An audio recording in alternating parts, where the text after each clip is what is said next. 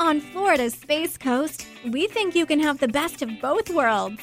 Kind of like right now driving, at your desk, maybe at the gym, but you're also grooving to some music. Visit us and you'll go to the beach and see a rocket launch or go kayaking and manatee spotting. It's all waiting for you on the only beach that doubles as a launch pad. Plan your adventure today at visitspacecoast.com.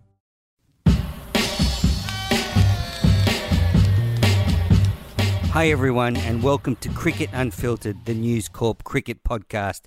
This is our Ashes first test, day three report, and we have a gripping, thrilling test underway at the Gabba in Brisbane. Joining me to go through what's been a fascinating day of test cricket, I have on the line Ben Horne, who is the chief cricket writer for the Daily Telegraph in Sydney, who's seen all the action today. Ben, what an innings from Steve Smith. Hey, Manners, yeah, it was one of the best you'll see, uh, certainly in Ashes cricket. Uh, you think about all the pressure that's on Steve Smith as captain to win on home soil. I mean, it, it's really, there is no other option for an Australian captain playing a, a home series. So to come to the crease and he basically found himself with the side seven, uh, four for 76 and, uh, you know, built some critical partnerships there with Shaun Marsh and then Pat Cummins today, which was, was so important. Uh, it was the slowest 100 by an Australian cricketer since 2010, his slowest 100 by far. And uh, it only added to it. It, it wasn't a drawback. It was it, the, the way that he was able to respond and uh, to the fields that were being set for him by the England captain and, and the way he was able to outlast their mind games was incredible. Now, let me just update the listeners on the score at the end of day three. England were all out for 302 in their first innings. In response, Australia made 328, and then at stumps, England were 2 for 33, so they have a lead of 7 runs with 8 wickets in hand. Now, you talked about Steve, Steve Smith's 100 today. He ended up 141 not out. When he made his century, he, he bashed his chest and he, he looked toward the dressing room with such fire and passion in the eyes. Have you ever seen uh, Steve Smith so emotional and so charged up? Uh, a couple of times. I mean, he started to get a lot more that way. I think this year. There's been a few other moments where you know he's uh, he really does wear his heart on his sleeve, but that was a real leadership moment, wasn't it? He was basically saying, you know, come with me, and uh, the immediate response was strong. Um, firstly, had Cummins batting brilliantly out there. Then Josh Hazlewood, who probably didn't have a great first innings by his standards, came out and, and bowled superbly to start. Look, they you know greedily would have loved another wicket or two, but to have them effectively two for seven at stumps, uh, Australia's in a good position. It's it's nothing to to rest on though, because this is a very very tough pitch to get breakthroughs on. Both teams think it's possibly improving for batting, so Australia's going to have to be right on point uh, tomorrow morning. But at this stage, you'd say they, they have a slight advantage.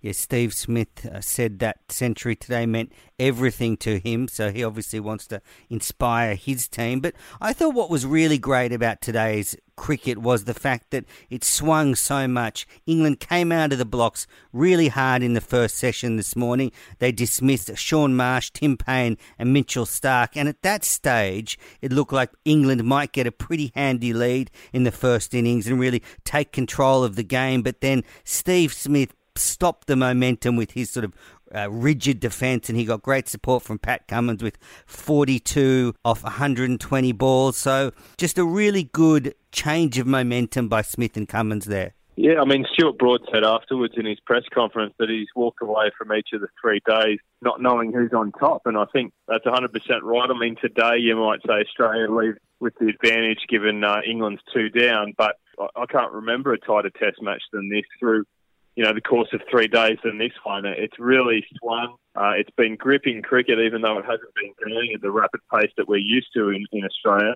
But yeah, as you said, Manners, I mean, if Pat Cummins doesn't hang around, this is a whole different ball game because Australia could have found themselves, you know, staring down the barrel of a deficit of, you know, uh, 90, 80, 70 runs, uh, which would have been very hard to claw back. So absolutely massive moment in, in this match and the series, and I'm not sure we'll see a more important 100 in this campaign than what Steve Smith came up with. Definitely not. And what did you think about Shaun Marsh and Tim Paine in their return to the Aussie side? I thought Shaun Marsh was very good. You know, that, that's a very tough situation that he found himself uh, on day two uh, when the four wickets had fallen. Still a lot of the day to play out. So I thought he showed a lot of grit and determination to stay out there. Uh, look, 51 runs. It's probably not enough to cement his place for the rest of the summer, but it, it certainly, I think, justified why he was picked. And in some ways, it puts heat on a couple of the other players there in the top six, uh, probably namely uh, Pete Handscomb. So Australia's going to have this lingering issue about the balance of the team with no all-rounder. Uh, so the, the, top six really un, are under pressure to bat well because if the selectors feel like they need to add an all-rounder, then someone's going to have to make way at that point. Look, it was a strong start by Shaun Marsh, but a shame that he couldn't go on and get the big hundred. As for Tim Paine, how did you think he went? Oh, look, I mean, he, he hung around, I suppose, for 40 odd balls. Nothing to really write home about. I'm not sure it was anything that Pete Nevill wouldn't have been able to muster. But, you know, you can't really judge a cricketer on one innings. Overall, he's had a pretty good game. You know, the, the real, um, you know, glaring error, I suppose, was the one off Nathan Lyon's bowling where he dropped a catch, but that too wasn't a, a, a dolly of a chance. So, you know, he, he's gone about his work well. He seems to I haven't noticed him most of the time, so he seems like a guy that brings good energy to the team. But I think it's way too early to, to judge his contribution. So then, after Australia's first innings, we had that stirring session coming up to stumps where the English batsmen had to try and battle it out against Australia's fast bowlers. Were Stark and Cummins and Hazlewood better in the second innings than in the first innings? Oh well, certainly Josh Hazlewood was. I think he was off his off his game in the first innings. It was a bit bizarre. You don't often see that. He's ultra consistent normally. Uh, we saw a bit of evidence of that actually in the last Ashes series he played uh, back in 2015, where he actually got dropped for the last test. So uh, he certainly improved. He, he had a very good final session there. I thought Stark was sharp as well. You know, we'll see how they back up tomorrow. It'll be interesting now. England are quietly confident that they're slowly pushing Australia, Australia's bowlers into the red zone. Uh, you know, Stark and Cummins are both up to 33 overs for the match. Hazlewood a bit less than that, but they think that if they can push these guys out to you know towards 50 overs for the match, then um, the pinch will really be felt. So, and they both agree that it's a, it's a new ball wicket. So Stark and Cummins are going to have to be very very good in the morning. Yeah. Now, uh, some broader issues. Now, I just want to ask you about the pitch. There's a lot of talk that it's slowing up a lot, and we're not really getting the true Gabba pitch. Is that how you're reading it? Yeah, it's been a bit bizarre. Um, yeah, it certainly hasn't played like any Gabba pitch I've seen before. But, you know, apparently there was a bit of rain around the week before the test and also certainly didn't have that extreme heat that you used to in Brisbane. So perhaps the conditions played a bit of a role there. Look, it hasn't been what Australia would have wanted, but you can't argue with the quality of this test match. So, you know, people are always quick to judge the pitch, but, you know, this is shaping up as a brilliant test match. And what about Jimmy Anderson? Rumours floating around that he might have a, a slight niggle. Have you heard anything in the, the bowels of the Gabba? Uh, look, England are adamant there's nothing wrong with him. He ended up bowling about 30 overs, so uh, it all it seems like it may have been a bit of a Murphy. I mean, you'd have to think there was something that was making him a bit uncomfortable to be out of the attack for that long. Steve Smith, uh, but perhaps it was simple as as simple as you know uh, feeling a bit ill or, or something like that, or, or struggling with the heat. But certainly England are saying there's no injury. All right, now let's look ahead to the rest of the game. My assessment is that England are in the box seat here. If they can set Australia a total of around 200, that's going to be a really tough chase for our batting lineup in the pressure of an Ashes test. What do you think? I guess it, we, you, you, can really, uh, yeah, underestimate how hard it is to bat batting last. So certainly um, England aren't in a bad position, but uh, those couple of wickets that fell tonight certainly give Australia a bit of a shot here. So look, I think it's a pretty 50-50 scenario. But if Australia can um, can get a couple before lunch tomorrow, I think they'll uh, they'll take the ascendancy. So it's uh, it's a hard one to pick.